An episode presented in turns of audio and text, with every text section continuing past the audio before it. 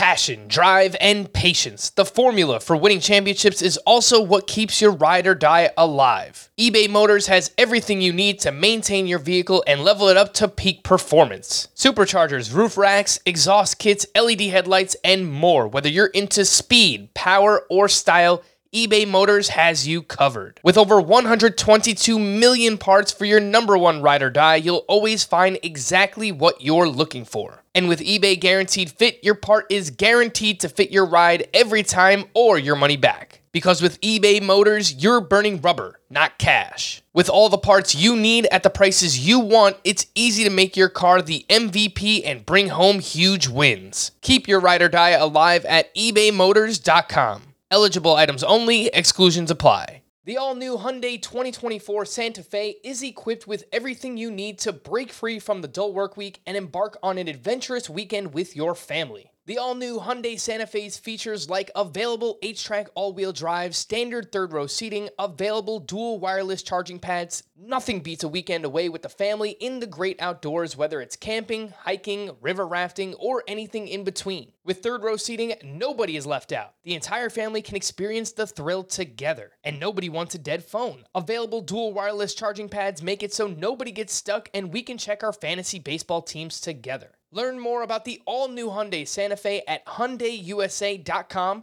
Call 562-314-4603 for complete details. Welcome to the Fantasy Baseball Today podcast from CBS Sports. And first pitch rushing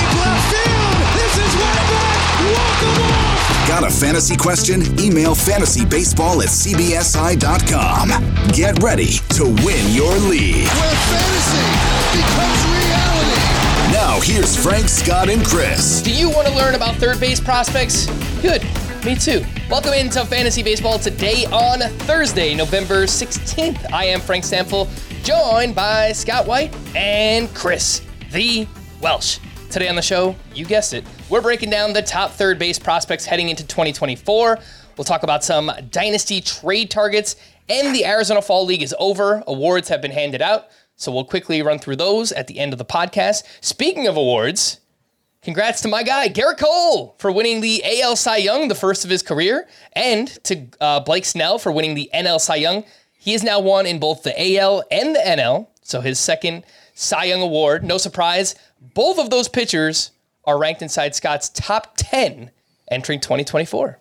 Yeah, one of them just barely, but uh, that is true. Two I and ten. wonder which one. Two and ten is what Cole and Snell are ranked. Really interesting that this is Cole's first Cy Young award, considering he had one of his less dominant seasons in the last six years. Maybe the least dominant season in the last six years for Gerrit Cole, but it's the first time he's awarded Cy Young. Really, I mean, not that there was any doubt he was the best AL pitcher. It kind of speaks to the state of pitching overall. Also, really weird that Blake Snell has now this uh, rare distinction of having won a Cy Young in each league because those are basically the only two seasons where he's been at all in the Cy Young conversation. So, uh, you know, notable notable in both cases, notable award winners in both cases. Yeah, I mean, Blake Snell, I mean, you can look at it from start to start, month to month. I mean, obviously, year to year, it's just a roller coaster, up and down. And now Blake Snell is a free agent. We'll find out where he winds up this offseason. Welsh, you're here, bud. We were talking beforehand. Third base prospects, I would say, of all the positions we talked about so far, third base looks pretty awesome. I think it's the best yet. I would agree yet, yet, because the best is yet to come. did, did you bud me, by the way? Scott, did you hear how hard he butted me? He's like, hey there, bud. I got butted. That felt like an attack. I, I actually feel attacked. I don't know I'm if you're your a, buddy guy. I'm not your pal, friend. I, I felt very buddied guy, pal. You can call me big guy next there, Frank. You say, hey right. there, big guy. All right. Well, I just uh, wrote it down on my fancy notepad here. Bud. Don't say bud to the Welsh. He, he doesn't like that. No, I'm just I'm just teasing. I'm Nah, teasing. all No, good. third base is good. Now you're right about this. Uh, I didn't like doing catcher. I didn't like your text about first base. Second base was all right.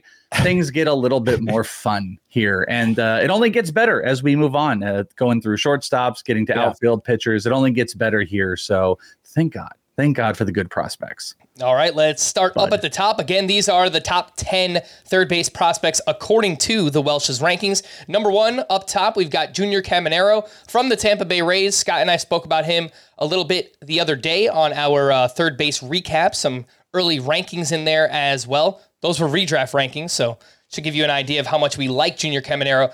He's one of the top five prospects in all of baseball. He's just 20 years old. He went bonkers last year in the minors, hit 324, 31 homers, a 975 OPS across high A and double A. I mean, this is serious age to level stuff. I mean, what he's doing as a 20 year old is amazing. Welsh, just how good can Junior Caminero be? What is the upside for him? Well, if you ask close and personal friend of the podcast, Frank Stampfel and I's Carson Williams, our good, close personal friend. He just hasn't invited us to Fortnite yet. He would tell you that he's the best player that he's ever played with. And, you know, I want to say that there's a debate. There's kind of not. Everybody's kind of set. Many people have settled into like Wyatt Langford is consensus number one. I still don't think we're we're too we're at the level where we anoint and say there's no challenge because I think there is challenge. Jackson Holliday's in there, and I think there are some people that would challenge that with Junior Caminero as well. Um, you know, the hit tool is obvious from a fantasy perspective. There might be a bigger question about the stolen bases. He was the only teenager in the minor leagues, if I'm remembering correctly, to get over 30 homers. I believe the only two to do it, uh, the two youngest were Abimelec Ortiz, who was in the AFL, and uh, Junior Caminero was the youngest, 31 homers this past year. He is a force with the bat. I think there's also a possibility maybe they do consider him at shortstop. You know, the, some of that is still out there. They know they have to kind of figure that out in the offseason. He's probably a third baseman. I'm just saying it's not uh, out of the realm of possibility. But they, they the do have an opening at elite. shortstop now. Yeah, yeah. If you go to depth charts, you get that guy, other guy's name that's still in there uh, wrongfully at this point. But you know, they could make that move. That doesn't really necessarily adjust like the fantasy uh, concern that we have. What we care is, will he be in a spot where he is going to be given the best run an RBI opportunity. And I think that's the case. You'd love him to steal more bases, but this is a four category player who has shown off incredible, incredible bat to ball skills. And he's the guy that you bank on because he should break camp. And, uh, you know, Guardians fans, people forget about this because he's so young, but Junior Caminero was a Guardian. He came up and he got traded. So I know it boils. It's, it's going to feel very uh, Fernando Tatis Jr. esque of uh, Guardians fans not being able to enjoy him, but Rays fans will. Yeah, and just a quick note on his defensive positions played last year. Caminero, three games at third base with the Rays, two at shortstop, one at second base. So to your point, might be able to move him around a little bit. Scott, I know you like him quite a bit. We spoke about that the other day. Currently ranked as your 12th third baseman heading into next season. Again, that's for redraft mm-hmm. leagues. The number two third base prospect Wait, I, don't is. get to, I don't get to talk about Caminero at all. Oh, well, you talked about him the other day, but go ahead. Well, I, I I was actually going to say I find it hard to talk about Caminero because like he's so good, it's almost uninteresting. Like you just have to stress how good he is. He hit 324 with 31 homers and 117 games as mostly a 19 year old, mostly at double A, and was obviously reached the majors at the end. I think there are clear top four among the combined prospect rankings in some order. I, I think Jackson Holliday is still number one, but Jackson Holliday, Wyatt Langford, who the Welsh mentioned, uh, Junior Caminero, and Jackson Chourio, like you could you could rank those in more or less any order. They all have very high upside. Of the four of them, Caminero probably not gonna not gonna help so much in the stolen base areas as as the Welsh already mentioned. I don't know. Maybe I'm just repeating everything he already said. No, it- it- but it's an impressive. I mean, like you said, he hit 300 at both levels this past year. Also, when he Mhm. moved up, he hit over 300 against lefties and righties. Short sample size against lefties, but he hit like 470 against them. He he, he is a like plus plus hitter that. I think you can really early on throw into a uh, similar to like Evan Carter, like in how Evan Carter was already thrust into hitting three for the Rangers. I'm not going to be surprised if Mhm. Junior Caminero is hitting somewhere between two and four for the Rays as soon as he has a roster spot. Well- There's no guarantee, by the way, that he does break camp. We assume it is. no, no, but there's if not. he does, I think he will be in that uh, that prime spot. Yeah, and and look, I I would say the biggest testament to his upside is that the Rays of all teams who who slow play prospects as much as any organization, had him make the leap from Double A as a 20 year old in the, the the thick of a playoff race, and um, and like as I was saying when we did the third base preview, part of the reason I, I, I rank Junior Caminero 12th at third base already is because I presume he's going to break camp with the team. Like, I, I don't know, given the incentive structures in place since the new CBA took effect, where teams can score draft picks if their top prospects place high enough in awards voting for the first several years of his career. But that only happens if he's on the roster for his entire rookie season from opening day till the end of the season. So they already got his feet wet last year. As high end of a prospect as Junior Caminero is, he'd be in the running for all those awards. And so uh, they need to have him on the opening day roster for it to for it to happen. One interesting note to add: Steamer does not uh, have that projection, but I also am not sure that Steamer and all that has caught up to exactly what you said because Steamer is only projecting around 120 plate appearances, 126 to be exact over uh, would that be 29 games projected for Caminero to play uh, in a full season, which seems crazy to me. And I think you lay outside of just what he did and who he is as a hitter and their needs talk about the extra incentives. Who can't use another first round pick? The Orioles and the Diamondbacks are both going to be uh, having a huge benefit from that. I think every team needs to consider that. But I just wanted to point it is interesting if you look at Steamer, uh, early Steamer projections, it does not tell that story.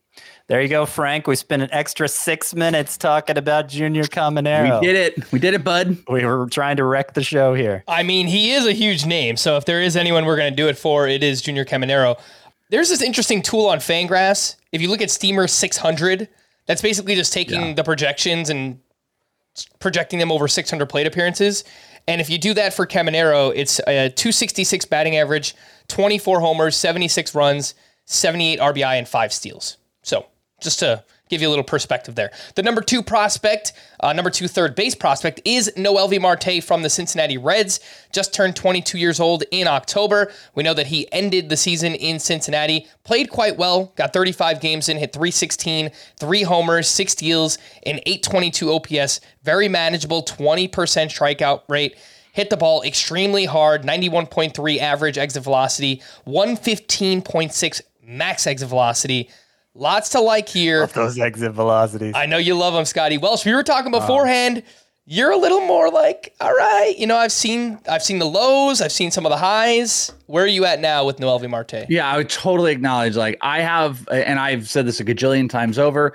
My previous biases sometimes drive the future, which is not a great thing with prospect stuff because like I saw the high end Noelvi Marte in the very beginning when he was a he looked like a different human being with them when literally came stateside. Oh, yeah. He, you know, 180 pounds, six one, whatever it was. And he was getting like grow. Hanley Ramirez comparison. Hundred percent. Oh, his short stuff. Then he started to grow and he started to grow. And then he became this big bulking guy with huge power. But then the swing got longer and all of a sudden, he wasn't hitting quite at the same level. And that stuck in my head. He, you know, 300 hitter down to 273. Then he hit 270 again. Then he got bigger. And everybody questioned it. Okay, the strikeouts, is he going to be able to keep stealing?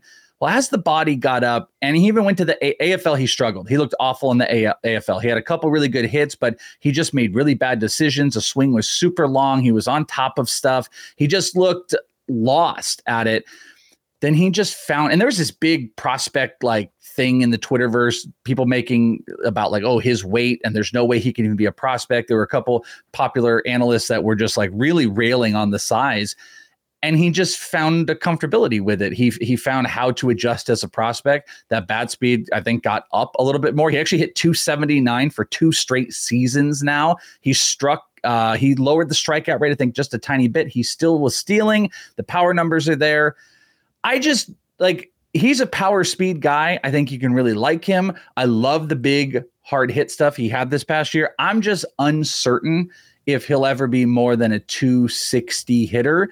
Like those Caminero projections, I'm like, oh, that might just be Noelvi with more stolen bases, which is still a great player. So I just don't know if I have that old school like, hey, people thought Noelvi would be the number one overall prospect. I think he's capped a, a little bit. I def- defense is okay. Like he kind of fell off from being a shortstop, moving over to third base. I think the swing can get long. I don't think he's going to hit for super high average, but you know what? If he became Manny Machado, I guess I really wouldn't be surprised. But maybe it would be like the current ish version of Machado from a 260 to 270 hitter hitting in the middle of the order, and that's really good. Well, I, I, maybe the tone you you strike with Noelvi Marte is somewhat influenced by what your starting point point is with him because 100%. I was, you know, I was I heard a lot of the the negative takes on on Noelvi Marte from the past couple years and was kind of buying into him. I was really cooling on him as a prospect and putting him lower in my prospect rankings than I think the consensus had him. But then when he came to the majors and put up those ridiculous exit velocities, like rare exit velocities for a 22 year old, uh, didn't translate to much power. At first, he had a 61 uh, percent ground ball rate through September 4th. From September 5th on, he hit all three of his home runs, had a 47% ground ball rate, which is still high, but a lot better than 61%. And uh, so he hit, hit those three home runs over the final three weeks of the season uh, tapping into those exit velocities. And for the entire time he was up, Noelvi Marte stole six bases, which, you know, we're talking, I say entire time he was up, basically a month and a half, six stolen bases. So that translates to like a 25 steal pace.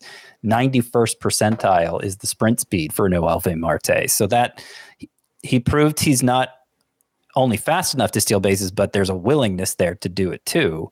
And so with those exit velocities, if he can continue to keep that ground ball rate in a tolerable range in Cincinnati, where the power is going to play up, I I think there's I think there's massive power speed potential here, and wherever the batting average ends up, it ends up. I'm not even so much worried about that, given what I think Noelvi Marte can do in terms of power and speed. And um, I'm very high on him right now. I'm probably higher on him right now than than I've ever been. Just from a redraft perspective, the early ADP on Noelvi Marte, 156.7. So there is some enthusiasm at that point in the draft. Probably your corner infielder, but maybe you wait a little bit and, and he winds up being your starting third baseman. The number three and four third base prospects, I'm going to put these two together here. We have Colt Keith of the Tigers, 22 years old, Coby Mayo of the Orioles, who turns 22 in December. Great seasons for both of these gentlemen. Colt Keith had 27 home runs, over 300 with the Tigers, 932 OPS. He got 67 games in at AAA.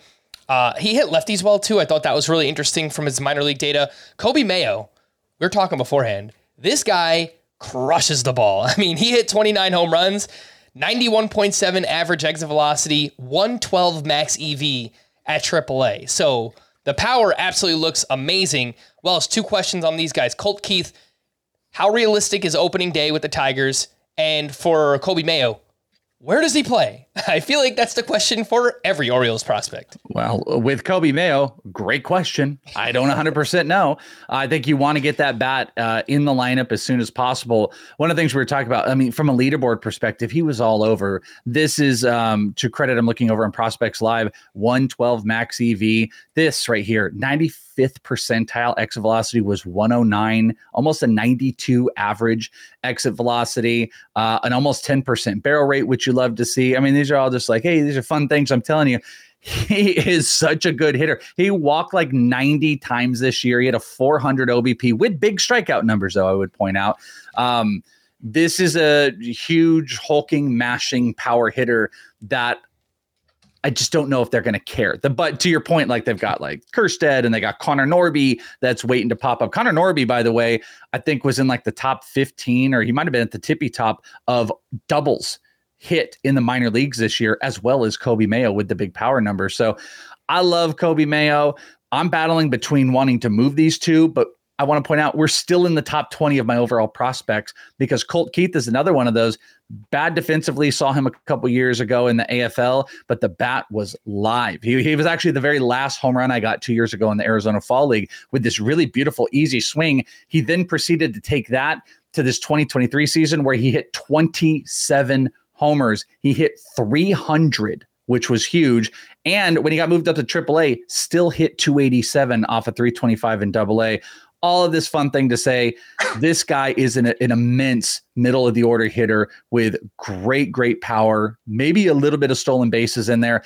And I do think it's set up for him. You know, they moved Candelario at the trade deadline. I think they have got some potential space for him wherever they end up wanting to put him in the lineup. I wouldn't be shocked if this is if Colt Keith is the Tigers version of trying to acquire extra draft picks, which they should be doing, and putting him in the lineup from day one. Because what are you missing? I don't know if that's the case with Mayo. Because by the way, I mentioned Norby and him, and we didn't even mention Jackson Holliday. So Yeah. um, it might be a consolidation factor for the Orioles. I think the Orioles in the free agency should be aggressive with one of these pitchers, and I think they should be aggressive by moving some of these prospects and trading maybe for another pitcher or maybe a big power bat or something. And I bet Mayo is not a part of it, by the way. I'll bet you Holliday and Mayo are not. Kjerstad, open for business. Connor Norby, open for business. Jordan Westburg, Colton Cowser, all of them open for business. Mayo, Holliday, I bet not. And that's how you get him in here. Those are two guys to bet on in Dynasty for sure. I was expecting in the second half, or you know, late in the season, late August, when when, when the late rash of prospects happened, the the kind of get your feet wet class in preparation for having an opening day job next year. I was kind of surprised Colt Keith wasn't Same. among them. I kept having him in my uh, five prospects to stash in the weekly prospects report, and it, it just never happened. And so that makes me a little less than 50% on him making the opening day roster for the Tigers. Though, of course, I mean, we didn't see we didn't see Jordan Walker and Anthony Volpe late in 2022, and they still made the opening day roster for their respective teams. So it's not impo- impossible.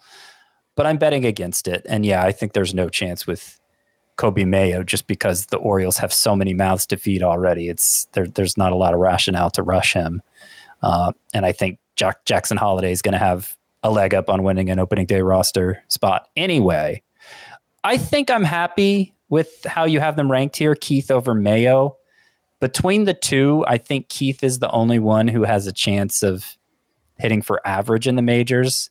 Not that he for sure will, but I think it's he keeps the strikeouts under control better.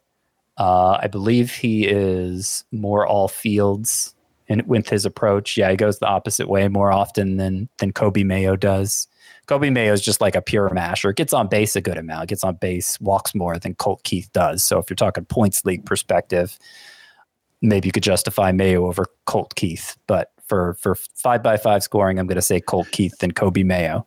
An interesting thing to add, just real quick, both of their double A numbers, Mayo had pretty big um, righty lefty splits where Mayo hit over 300 against righties, hit only 230 against lefties. Colt Keith, I believe, I just looked at it and I just went away from it, was over 300 on both of Yeah. those. So he was a very high quality lefty righty hitter. And we've seen that uh, time in and time out. I just point out, I thought he stunk at third base when he played in the AFL, and I'd probably have to dig in right now to see how much was that justified by looking at his fielding numbers. But I think that may have played a role in it as well. It looks like, guess he only had at third base five errors this past year, so maybe there was something still to work on. But I'm not sure Matt Vierling keeps Colt Keith off the roster, especially when it could uh, net you a potential pick. Right. And I know he's played some second base in the minors too, so maybe that's an option down the line. My guess is they'll probably try him at third base first. Again, that is Colt Keith. I do agree with your take, Welsh, on the Orioles should probably try to consolidate, right? Because I mean, hasn't their owner already come out and said there's no way we'll be able to afford all these guys? So he's already kind of like tipping his hand that he's not going to extend all these players. They're not going to be around forever. You might as well kind of cash in on some of them, maybe like a Dylan Cease or a Corbin Burnes trade, whatever it might be. Uh, but I think it's possible. They obviously have the assets to get that done. Let's take our first break. When we return, more third base prospects right after this. Homes.com knows that when it comes to home shopping, it's never just about the house or condo, it's about the home. And what makes a home is more than just the house or property, it's the location and neighborhood. Homes.com offers in depth neighborhood guides with detailed video overviews, comprehensive narratives, and unbiased information from a multitude of sources. You thought we go in depth with player analysis on fantasy baseball today? You haven't seen anything yet. Each listing features comprehensive information about the neighborhood, complete with a video guide. If you have kids, it's also schools, nearby parks, and transportation options. When looking at local schools, they offer test scores, state rankings, and student to teacher ratio. They even have an agent directory with the sales history of each agent. That's why Homes.com goes above and beyond to bring home shoppers the in depth information they need to find the right home. So when it comes to finding a home, not just a house, this is everything you need to know all in one place. Homes.com We've done your homework. Worn by players like Michael Harris to meet the demand of elite ball players, the New Balance Fuel Cell 4040 V7 is a versatile option. The 4040 V7 is built for the athlete who needs responsiveness and ability to cut and run at their full speed. The model features a fuel cell foam underfoot and a synthetic and mesh upper to provide breathability, comfort, and a snug fit as you round the bases. The fuel cell midsole features nitrogen infused foam specifically designed to propel athletes forward. Learn more about the 4040 at newbalance.com. Welcome back in, and let's jump back right back into the top third base prospects just to recap the top four According to the Welsh, we have Junior Caminero, Noelvi Marte, Colt Keith, and Coby Mayo. The next two on the list Number five, Brady House with the Washington Nationals, 20 years old and originally drafted as a shortstop. If you remember back in 2021, there was that quartet which featured Marcelo Mayer, uh, Jordan Lawlar, Khalil Watson, and Brady House. Since then, Brady House has been moved to third base. Makes sense. I mean, he is a big hulking human being, six foot four, 215 pounds. Speaking of big hulking human beings, the number six third base prospect is a gentleman named Brock Wilken, who was drafted by the Brewers this year. He was their first round pick, 18th overall, six foot four, 225 pounds. He got 47 games in, including six at double A. He hit 285, eight doubles, four triples, five homers, four steals, 887 OPS. I mean, that guy did it all. Welsh uh, I think there's a lot to like for both of these guys. But the main question who do you think has more power? Who projects for more power long term, Brady House or Brock Wilken? Uh, I'm gonna go with Brock Wilken. So I, luckily I was able to just pull these up here. I love me some Brock Wilken. Brock Wilken was at Wake Forest, was in the uh, College World Series. If we, if you remember seeing him, he's got this interesting stance. It kind of like gets intertwined in here. Uh, these are these are the college numbers, by the way, because I talked a decent amount about him when uh, when he was getting drafted. If oh yeah, here we go. So here were his college, some of the college uh, analytics on him. He had of all the like first round guys, um, we're talking Dylan Crews, Wyatt Langford, all of them. Biggest power numbers. Max EV hit 119. Remember metal bats, but 119 max EV, which was the second or the third highest of any of the college bats that I have info on. Um, how, how much does aluminum bats well metal bats is it still aluminum how, how much does it that it help exit velocity? It's a great question. I feel like I had this conversation with Joe Doyle, and I want to say it was we might have settled on like five miles per hour, but uh, don't quote that's me. A lot. Yeah, don't get mad at me if, if that's the uh, incorrect yeah. number. But it was yeah. one one fourteen. If we if we if we drop at five, one fourteen is still pretty ridiculous. Impressive. He had a one hundred oh eight 90th uh, percentile uh, exit velocity, a 94 average exit velocity. And here's the thing that you pair it with all. Oh, by the way, 89% contact percentage on 92 plus. But here was my favorite of all of them. Of every bat, I got Crews, Langford, Matt Shaw, Tommy Troy. These are all the college guys that just went. The lowest chase rate of any of those players in college was Brock Wilken. So bring this back to what did he do this year where he got drafted, went three levels, also played in instructs. He was able to hit 285, walk 33 times in 47 games, had a 400 OBP, five homers, eight doubles. If I could do quick math, that's 17 of his 47 hits in in 47 games were extra base. He's a huge, big power guy that hit double A I like him quite a bit. He's a first year player target for me. I don't mean I didn't mean to make this all about him and not Brady House because Brady House improved his batting average at every level this year. Is still learning to develop the power because this has been a high average guy. Stole nine bases, which was eight more than he had ever stole. He only stole one base between the previous two years. Strikeout numbers are nothing crazy, but he's a high batting average, big power guy. These are both great bets, and people aren't as. To be honest with you, Brady House might be the best bet of all of them, the cheapest in Dynasty. But Brock Wilken is a first year player target for all the reasons I talked about. Huge power, with not bad chase rates and a very advanced hitter. And Brady House is actually kind of similar with a better defensive profile, being a shortstop that's going to be able to keep him on the field. So these are both really great third base uh, targets. All right, let's You have go ahead, Scott. you have to think with that batting eye though. If it's a if it's a points league or if it's like a sim league, Brock Wilken would make sense over Brady House. Yes. Yeah. And I might go Wilken as time goes on a little bit. I would love, I mean, he actually played in Instructs and I don't think he wanted to be here. He was the only college hitter in Arizona in Instructs. And I think there was kind of a why is he here doing it? I think the team wanted to get him more at bats and more looks because I think they're going to push him this coming year. And they're kind of a little bit, they might be on a rebuild very soon. And I think he will be a very, very important part of it. And he easily can rocket up ranks and this positional rank. Just a sneak peek, Welsh. Where do you have Brock Wilken in your first year player draft rankings?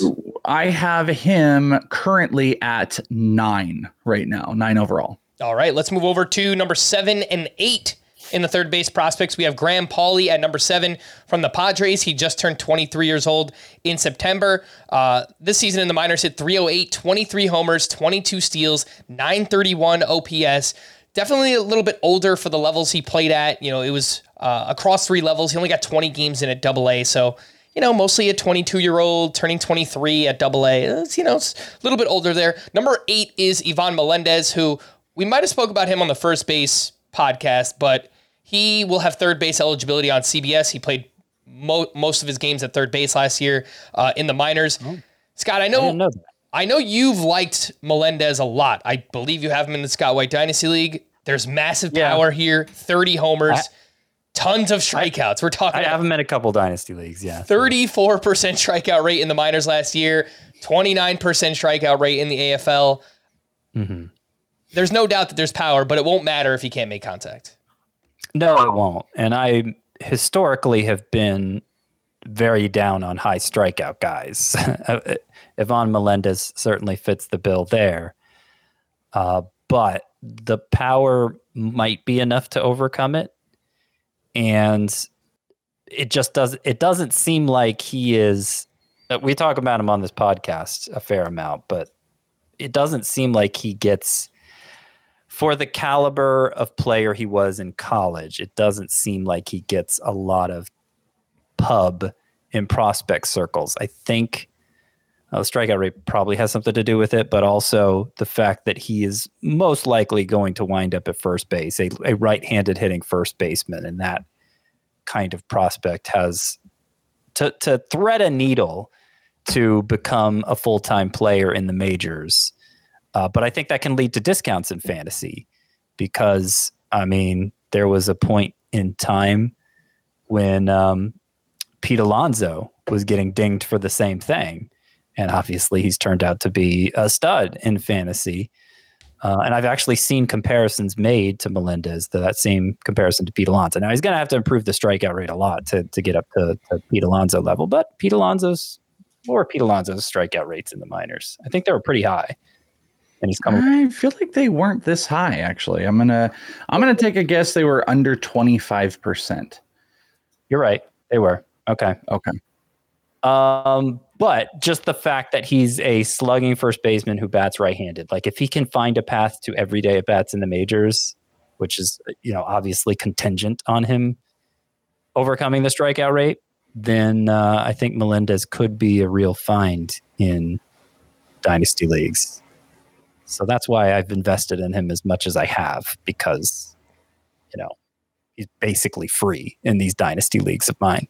All right. Welsh, I know you had the chance to watch both of these gentlemen out in the Arizona Fall League. Again, Graham Pauley of the uh, Padres and Ivan Melendez of the D backs. I feel like for Pauley, he doesn't have like a standout tool, or at least based on what I've read or looked at, but he's kind of like this jack of all trades, can kind of do a little bit of everything kind of player. Uh, what are your thoughts on those two?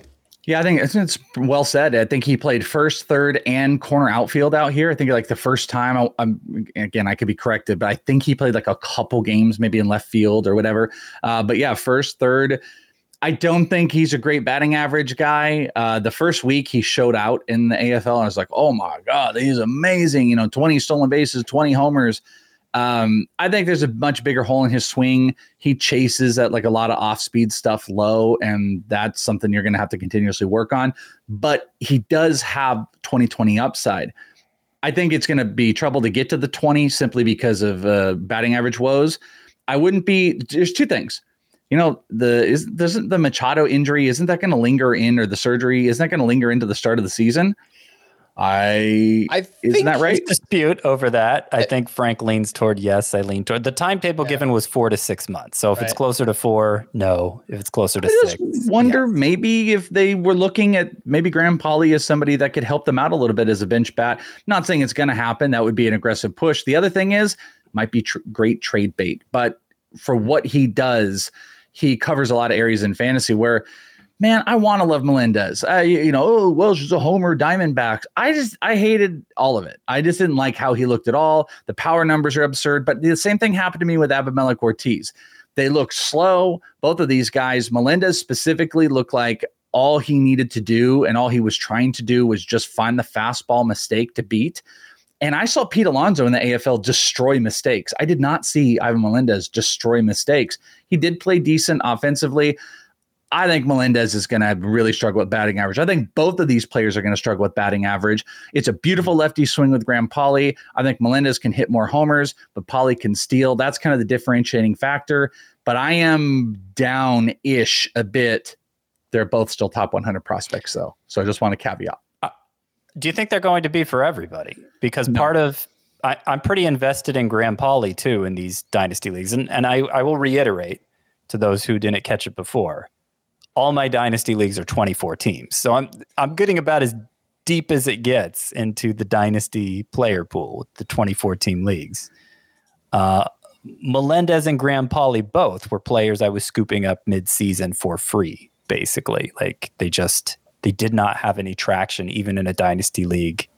Pauley that the- specifically, by the way, like Ivan Melendez had name value attached to him. There really wasn't that out there with Pauley. So I want to point out um, that that's kind of an important factor. But at the end of the day, I also think Pauley's going to be able to hit. He hit over 300 this year. I saw some big woes, but I think he can overcome them. By the way, in what was this? This was in Lake Elsinore, I believe. Yeah, Lake Elsinore. He got around 90 games of it. He hit 290 against righties and uh, over 300 against lefties. I mean, that's really impressive. That's an impressive hit tool that you won't see with Melendez. Melendez is he is going to strike out a ton. It's going to be can he help defensive? And by the way, I said that about Graham Pauley. Ivan Melendez playing at third kind of screams at you too about the Diamondbacks having a hole at third base with Longoria leaving. That they might be, hey, what do we have here? Or creating trade flexibility or flexibility for a trade uh, in the near future, which I think the Diamondbacks, like the Orioles, need to consolidate as well. All right, the number nine third base prospect is Justyn Henry Malloy of the Tigers. He turns 24 years old in February, and upon studying his minor league page, he's from New York, so you know I'm rooting for the guy. Uh, this season in the minors, he hit 277 with a 417 on base percentage, 23 homers, 891 OPS, all of his games in AAA. Scott, I remember towards the end of the season, we would be doing the prospect report, you know, five players to watch, five players on the periphery. And oftentimes we wound up mentioning Justyn Henry Malloy, formerly of your Atlanta Braves. He's older. I think the Tigers are kind of going through this youth movement right now. So I think that we see him up very soon, maybe even opening day with the Tigers. Yeah, and and his future is likely in the outfield, especially if if uh, Colt Keith settles in at third base. So keep that in mind. Uh, in fact, no, he played mostly third base in the minors last year, but played a fair amount of outfield too. Yeah, the 110 walks. You mentioned the on base percentage 110 walks in 135 games. And he had 97 walks in the Braves organization uh, in 2022. So this is this is this is his standout tool, and it's a very valuable tool in in real life. Not so much in roto play, but you know, in other fantasy formats, it's a good tool there too. It's going to require just uh, to, for him to be a fantasy asset. Asset, it's going to require Justyn Henry Malloy to maximize a modest power tool, which he's done so far in the minors. Twenty three home runs this past year, uh, seventeen again in the Braves organization the year before. Like he has shown a capability to play beyond the data, to perform beyond the data. So maybe there is a possible, I don't know, Marcus Semien without the speed kind of outcome here for Justyn Henry Malloy. Going to be tough to accomplish that in Detroit, but not outside the realm of possibility. I would say Justyn Henry Malloy, if it's a five by five Roto Dynasty League, I'm not sure he's worth the trouble. But if it's another scoring format that does reward the walks, maybe it is. Yeah, and it's especially tough for right-handed hitters in Comerica. You know, it's a little bit more forgiving for lefties, but as we've seen with Torkelson, if you look at the expected home runs by ballpark, you put him anywhere else, and that number jumps by like five to ten home runs. So it's just tough to hit home runs as a right-handed hitter uh, in Detroit. So keep that in mind with Justyn Henry Malloy. The last name on the list, number 10 third base prospect, is Bryan Ramos of the White Sox. He is a 21 year old out of Cuba, and this past season hit 264 with 15 home runs and 808 OPS across 81 games, 77 of those coming at double A. Solid plate discipline here. Welsh, I know you had the chance to see him out in the AFL, and, you know, we're talking a little bit offline. It, you know, there's some people out there that like him quite a bit. So, what are you seeing from Bryan Ramos? What's the upside with him? I don't remember if you were with me or not, but there was someone or two that said they liked Ramos more than Colson Montgomery. Um, that that was, I do feel that was pretty heavily influenced in like what was happening like right there because Colson Montgomery was very swing happy and Ramos is just really consistent. And, you know, Ramos ended up missing a significant amount of time this year, only played 80 games, still hit 15 homers. You know, you project that out. He's at least a 25 plus homer guy, very clutch little bit of stolen base potential. Wouldn't be surprised if he got to 10. He's not overtly big, but he is also one of those guys that's going to put up big EV numbers. We don't have them here. Um, I, I, probably should go and dig in on the AFL side because there might be some at Salt River, but this is one of those guys that's going to put up those 113, 114 big pull uh, EV numbers. And I think he's 25 plus at the position. He's hit 260, I believe, two straight years the strikeouts are don't look like they're fully fully cutting down but we're getting into that space. He just made better decisions as he gets older. I think this is one of those guys where his ability to hit the ball really hard might work a little bit in his favor. Um, you know, to pad the stats a little bit more. So I think Ramos is 25 plus potential. I'm worried about the batting average overall. That's why he's not higher but opportunity might come sooner rather than later. Again, another team that's kind of in a rebuild mode, and I think they want to push. You know, I wouldn't be. I think Colson Montgomery and Bryan Ramos, I think, also very much enjoy.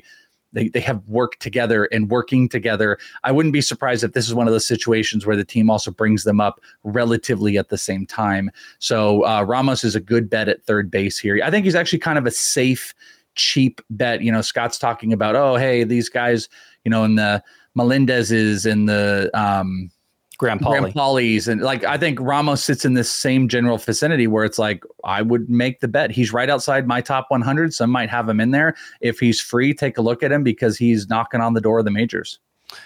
I don't have much to say about Bryan Ramos, but I did want to mention a couple of name curiosities for Justyn Henry Malloy. If this is the first time you're hearing of him, the guy we just talked about. So the hyphenated name there is the first name, Justyn Henry. The last name is just Malloy. So that's interesting. Also, Justyn is spelled J U S T Y N.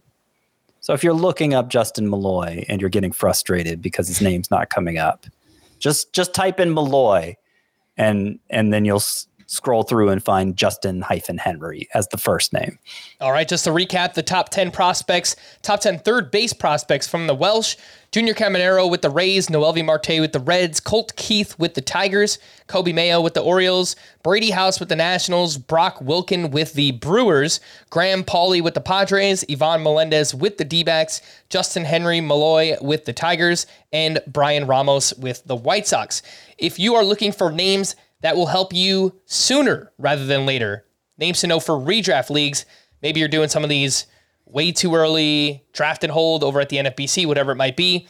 Top proximity guys Junior Caminero, Noelvi Marte, Colt Keith, Coby Mayo. You know, maybe not the first month or two of the season, but I think we do see Coby Mayo at some point next year. Uh, and then the aforementioned Justyn Henry Malloy. Let's take our final break when we return. Got some quick uh, news and notes to go over, uh, and then we'll wrap up with some trade targets and some AFL awards here on Fantasy Baseball Today. Take your business further with the smart and flexible American Express Business Gold Card. You can earn four times points on your top two eligible spending categories every month, like transit, U.S. restaurants, and gas stations. That's the powerful backing of American Express. Four times points on up to $150,000 in purchases per year. Terms apply. Learn more at americanexpress.com slash business gold card. Okay, picture this. It's Friday afternoon when a thought hits you. I can spend another weekend doing the same old whatever, or I can hop into my all-new Hyundai Santa Fe and hit the road. With available H-Track all-wheel drive and three-row seating, my whole family can head deep into the wild. Conquer the weekend in the all-new Hyundai Santa Fe. Visit HyundaiUSA.com or call 562 for more details. Hyundai, there's joy in every journey. Welcome back in the news and notes. Already mentioned the Cy Young Award winners. Again, congratulations to uh, Blake Snell and Gerrit Cole. The Manager of the Year award was also handed out, and we had Brandon Hyde in the American League and Skip Schumaker in the National League. So, congrats to those guys. Vinny Pasquantino, the Pasquatch, as he's known as now. Uh, I was actually watching an interview. He said he doesn't want to be known as like the Italian breakfast or Italian nightmare anymore because his mom doesn't like it. so that that's the entire reason. So I guess we're going with the Pasquatch. Uh, anyway, he was able to take full batting practice this week. As you remember, he had a season-ending surgery to repair a torn labrum in his right shoulder, and in that same interview said should be 100% ready to go by the time spring training rolls around. The Athletic's Evan Drellich reports that the A's relocation to Las Vegas is expected to be approved today when this podcast is released on Thursday, November 16th, which, look, it's a unfortunate situation, obviously, for all the fans out there in Oakland. And a lot of the stuff I've read is like people in Vegas don't even want the Oakland A's there. So I, I don't know what's going on. It's just a very weird situation all around. Is it going to be a problem if they're still the A's? Like, don't you think Vegas doesn't want the A's? They want their own thing. Don't you think they yeah. need to rebrand it? That's exactly what I've read and heard is that like people who live in Vegas, they want their own team. They want like a brand yeah. new franchise, right? They want something to, to call their own. Not like, oh, the Raiders went to Las Vegas. Most of the people that go to watch the games are like the visiting team's fans. I have a feeling the same thing might happen if it's like the Las Vegas A's or whatever. There's also like a mm. there's very brand with the Raiders. It had a it had a, the it had a life of its own. Unfortunately, the A's don't. This is coming from I grew up in the Bay Area. My family were all A's fans. My beloved grandfather passed away 10 years ago. We shared A's, all of that stuff.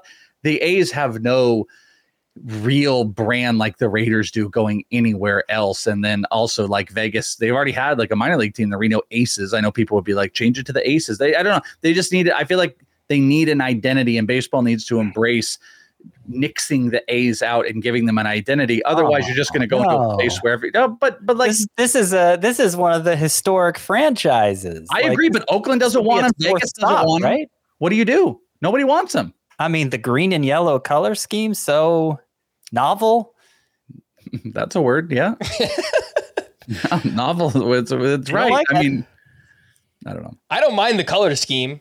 I actually have an all yellow alternate Oakland A's jersey. Mark McGwire. How about the that? Athletics, like they're the Athletics, but most people just call them the A's.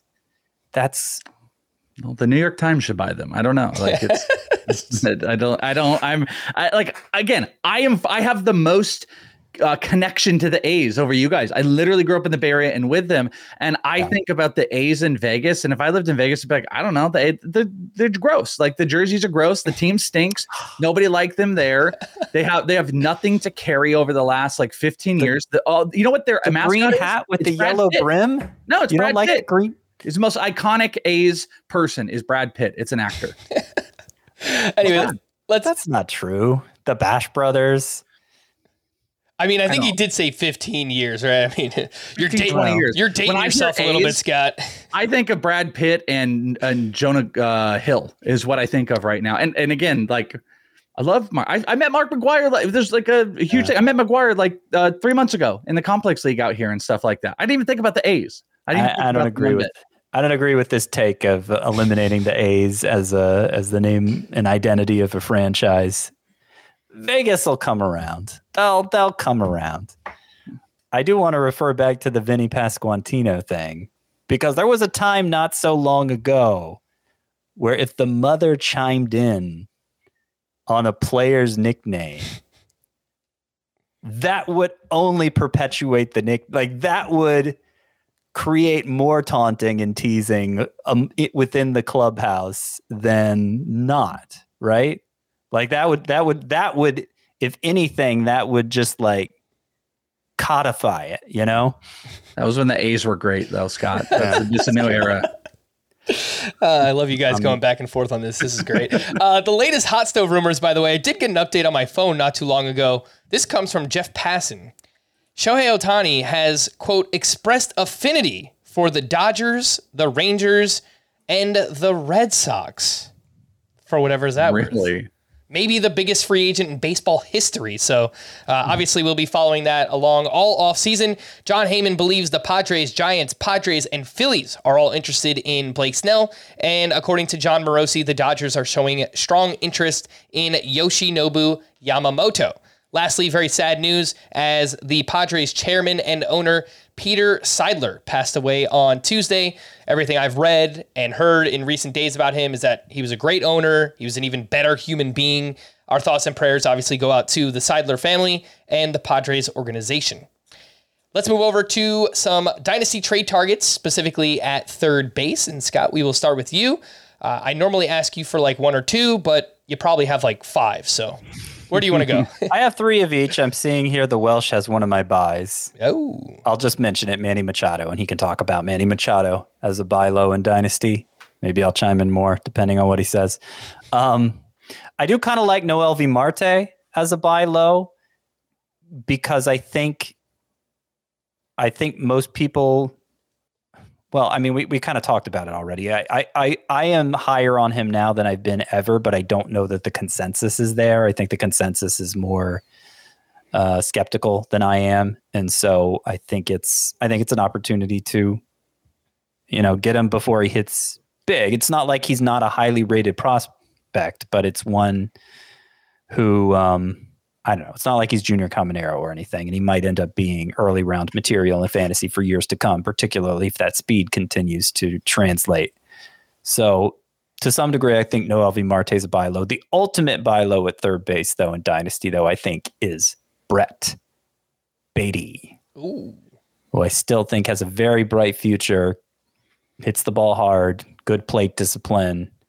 The Mets stick with him then I think he will eventually come around. I know it didn't work out last year. I remain hopeful in the long term for Brett Baty. All right, Scott. Well, I hope you're wrong because I traded Brett Baty away in the Scott White Dynasty League, so uh, it would hurt pretty badly if uh, he turned out to be a stud. But it's obviously still possible. Welsh, you're by Manny Machado.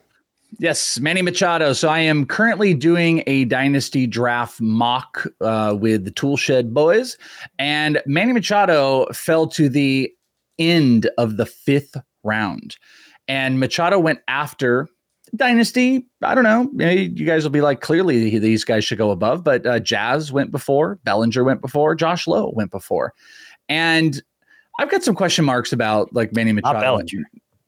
Uh, what's that? I definitely wouldn't take Bellinger ahead of uh, Machado and Dynasty. I think all those are kind of a question. Yeah, they're all a question, but definitely to different Bellinger. degrees. Yeah, yeah, Yeah. definitely not Bellinger. Um, I really don't want to get into this. I really like like Royce Lewis, so I think you're you're a lot closer um, when you kind of debate like a Machado versus Royce Lewis. But Machado went like aggressively lower, and you know just a couple of things I'd cite. The batting average sunk this year, 258, was 40 points lower than the previous year, and it was the lowest since 2017. His BABIP ran low, 268, which was 30 points lower than his average and 70 points lower than last year, lowest since 2017. Yet he still hit 30 homers, had a sub 20% K rate, 91 RBIs in 138 games, and projections. if you care, have him beating every single one of his counting stat ter- uh, categories. So really, what it is is it's like you're getting bottom barrel. The, the the lowest value you would have had of Manny Machado in the last five or six years exists right now. He had what is arguably the most standout bad year under the hood, which again, like I said, it's like lowest BABIP sense, lowest average sense. All of those things plus projections working in favor. I think it's a great buy opportunity right now. He's 31 years old. If you're like me and you care about the two or three year window more, Manny Machado is a uh, killer buy right now, and his value is dropping into the fifth or sixth round. Plus, there's a little injury tag on him. I think he's like the ultimate like big value buy in dynasty at this position where there are a lot of like younger bats that you like Brett Baty, like you said, that you can get mm-hmm. in on. But uh, yeah, that's my Manny Machado sell. Two quick points here on Machado. Uh, one is that he was still as productive as he was. The underlying numbers were still as good as they were with him playing with a bad elbow all season. So I think that puts it into perspective.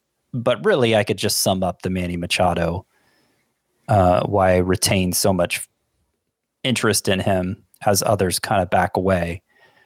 Uh, this is a early round mainstay who's still in the prime of his career. And so any fluctuation in the numbers, I think, needs to be you, you need to look at it with a glass half full, just given that track record. All right. And also, we're close personal friends. just want to point out. For, the, for those, we are both. Go ahead. Yeah, go ahead. No, no, you go ahead. You go ahead. Sell it. I'll just, I'll just show it. I was just gonna say for those uh, who are listening right now, you should check us out on YouTube because the Welsh is currently holding up a picture he took with Manny Machado. So another reason to mm. buy. In That's Dynasty. the only reason, really, is that we're close personal friends. Absolutely. All right, Scott, let's go back to you. Let's make this a little quick, I want to quickly run through those AFL awards. Uh, your Dynasty sell candidates at third base.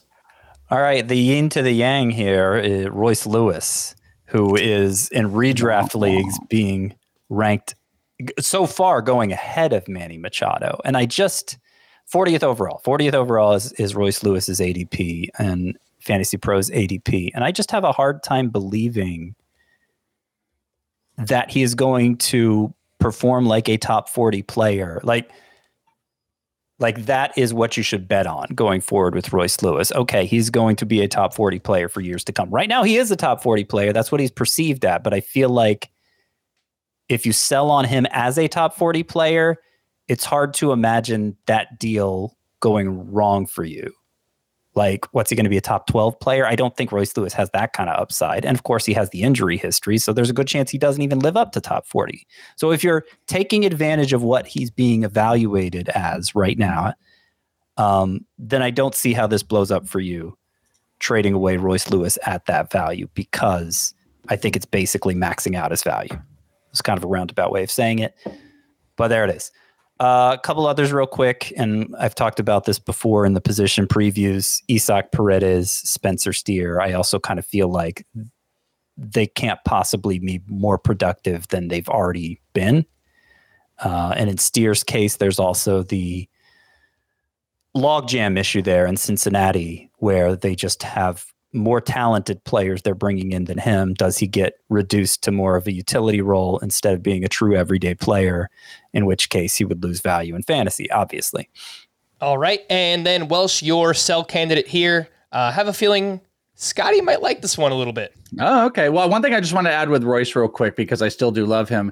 Uh, if you care about the projections of third baseman projected for 10 or more stolen bases, there's only four with 20 or more projected uh, homers Elly De La Cruz, Jose Ramirez, Gunnar Henderson, and Royce Lewis. So that makes him very interesting. My sell is Josh Jung. So, um, kind of leaning on projections just to My talk man. to you guys about it. Josh Jung, uh, projections are fine 28 homers, 80 runs, 90 RBIs, but hit 266. But Josh Jung, a 29.3% K rate. He had, yes, ni- he had 19 strikeouts in 65 playoff at bats to only Preach. three. To, to only three walks would point out only person with a worse playoff strikeout to walk rate was Evan Longoria, 21 strikeouts to two walks. He also finished in the bottom 23rd percentile in whiff, 24th percentile in chase. I actually kind of like Jung is a general statement, but I just don't think he's elite. Uh, I also think this is a high uh, sell high time coming off of a World Series win. Talking also about the Manny Machado stuff, Josh Jung went in the fourth round of that dynasty mock draft, where Machado went in the fifth. So I do believe there's a path for an improvement. I actually looked at Austin Riley's like early numbers. Just I think there might be like some similarities with them. Uh, there's some hard hit barrel uh, similarities as far as like the minor league numbers go in the early uh, first two years, and there's also some approach similarities, but you've got Jung who just has ridiculously stupid K rates with bad walk rates. So at the end of the day, I'm kind of wanting to lean off of that because I do think the stat line that he provides is kind of replaceable. There's replaceable guys that you can do a lot of this with. And if you can maximize where you're wanting to maximize off of Royce, if I can maximize Jung to 90% of what you're doing, I just feel like I can easily replace it with older players and maybe just mm-hmm. spend my time elsewhere and my dynasty assets elsewhere. And I guess you guys agree. Yeah, I mean, I, I thought about putting him as a as a as a sell high. Josh Jung, he's all his ADP is 86th right now, which is far different from 40th. I do like just in a vacuum Royce Lewis better than uh, Josh Jung, but I I think it's less likely that Josh Jung's value has peaked at 86th overall than that Royce Lewis has peaked at 40th overall, which is why I ultimately didn't include Josh Jung as a sell high, though I certainly can envision a scenario where you do sell high on him. Again, I have Josh Jung in the Scott White Dynasty League. So, Welsh, I hope that you are completely wrong and that Josh Jung turns into the next Austin Riley, even better. And he's amazing this upcoming season. Let's quickly wrap up just some Arizona Fall League awards that were handed out uh, over the past week or so. The Breakout Player of the Year is a name we haven't mentioned, Oliver Dunn, who is a uh, second baseman. I think he's kind of like a utility player. He was on the Phillies just in the couple the past couple days, he was traded to the Brewers because he was exposed to the Rule Five draft. So we, you know, see kind of wacky trades this time of year. He was a- also traded, by the way, for a player on the Brewers who was in the AFL, and these two were teammates. They both played on the Surprise Saguaros, so these were teammates that were literally swapped for each other. And didn't they wind up winning the AFL championship? They also won the championship. And Oliver Dunn was, as you mentioned, breakout player, was one of the best players. I text you, you and I were texting about him. I had mentioned him a couple times. The problem is he's 26 years old, so he's kind of a non-prospect. Yeah. But he did everything. He did a little bit of everything. He could run. He was hitting for some power. There were doubles. Good approach, as you should at that age. But he was kind of checking off boxes. I thought he could be a utility guy, but I told you I was like, man, the Brewers got some potential open spots here maybe they're going to just take a swing at it and give him an opportunity. I don't think that's crazy. Maybe it's a super, super like deep uh, just throw for Oliver Dunn, who definitely shined out here, but he is 26. All right. The offensive player of the year was our buddy James Triantos, who played all around the diamond, prospect from the Cubs, and he hit 417 with five triples, three homers, nine steals, 12 walks to 15 strikeouts. Haven't seen as much of that in his minor league numbers yet, but obviously we're hoping uh, he can carry that over into 2024 and beyond. The pitcher of the year in the AFL was Ricky Tiedemann, who was the top pitching prospect arguably out there. He is with the Toronto Blue Jays. He made four starts, had a 2.5 ERA, 111 whip, 23 strikeouts over 18 innings pitched. The Blue Jays rotation seems pretty set for now. Obviously, crazy things happen, injuries, underperformance, all that stuff. Kevin Gausman, Braxton Oh my gosh, I was about to say Braxton Berrios. I've got football brain. Uh, Jose Berrios, Chris Bassitt, Yusei Kikuchi, and Alek Manoah. Again, like we have, we have no. no idea with Alek Manoah. Scott, I think there's a pretty good chance we see Ricky Tiedemann in uh, 2024. Do you agree? Oh yeah, yeah. In fact, of all these the pitching prospects who have not yet debuted in the majors, Ricky Tiedemann's my highest ranked for 2024. It's only about a hundredth overall, so it's not like uh, it's not like you should be drafting him in every league. But if you're going to draft any pitching prospect who has yet to debut, I think Tiedemann's the one. The reliever of the year was Emiliano Teodo from the Rangers. We talked about him quite a bit as well. 11 shutout innings, three hits, three walks, 19 strikeouts, and five saves. He turns 23 years old in February. Hasn't pitched above high A yet. So my guess is he starts in double A maybe has a chance to join the Rangers at some point later on in 2024. The MVP Best for last, of course, Jakob Marsee, outfield prospect with the Padres. He led the AFL in hits, runs, doubles, slugging percentage, wound up hitting 319, uh, 391, excuse me, 12 doubles, five homers, 16 steals, 21 walks to 25 strikeouts. Welsh, I know you talked about Marsee quite a bit. He's 22 years old, only played 16 games at Double A, so my guess is he probably starts there. Maybe there's a chance we see him late in 2024. Yeah, I mean they might designate they might get uh, Grisham off this roster, and if they make that trade, you never know what's going to be available for them. Um, I think every Padres player is always available for a trade, but I think Marsee opened a lot of eyes. He does everything well, and as I pointed out, you know some have questioned the power numbers. Um, we talked about this on a panel at first pitch about how you know he was pulling uh, big pull numbers were in a friendly right field, but then when they moved a level, he started kind of just having more of a center field contact. But that's also why he's such a smart hitter. He hits lefties. He does have that pull power. He knows how to take advantage of the field. He's a super fast runner and a really good defender.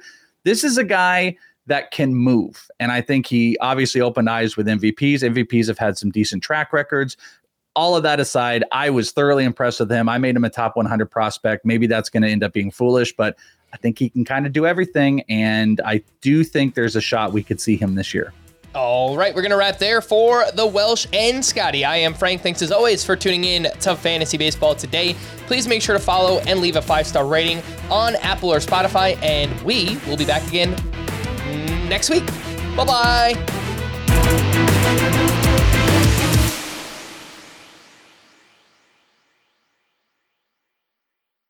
From producers Matt Damon and Ben Affleck, explore how art and music sustained hope during the siege of Sarajevo, thanks in part to humanitarians and the band U2. Kiss the Future, new documentary now streaming exclusively on Paramount Plus. Go to Paramount Plus to try it free. Terms apply.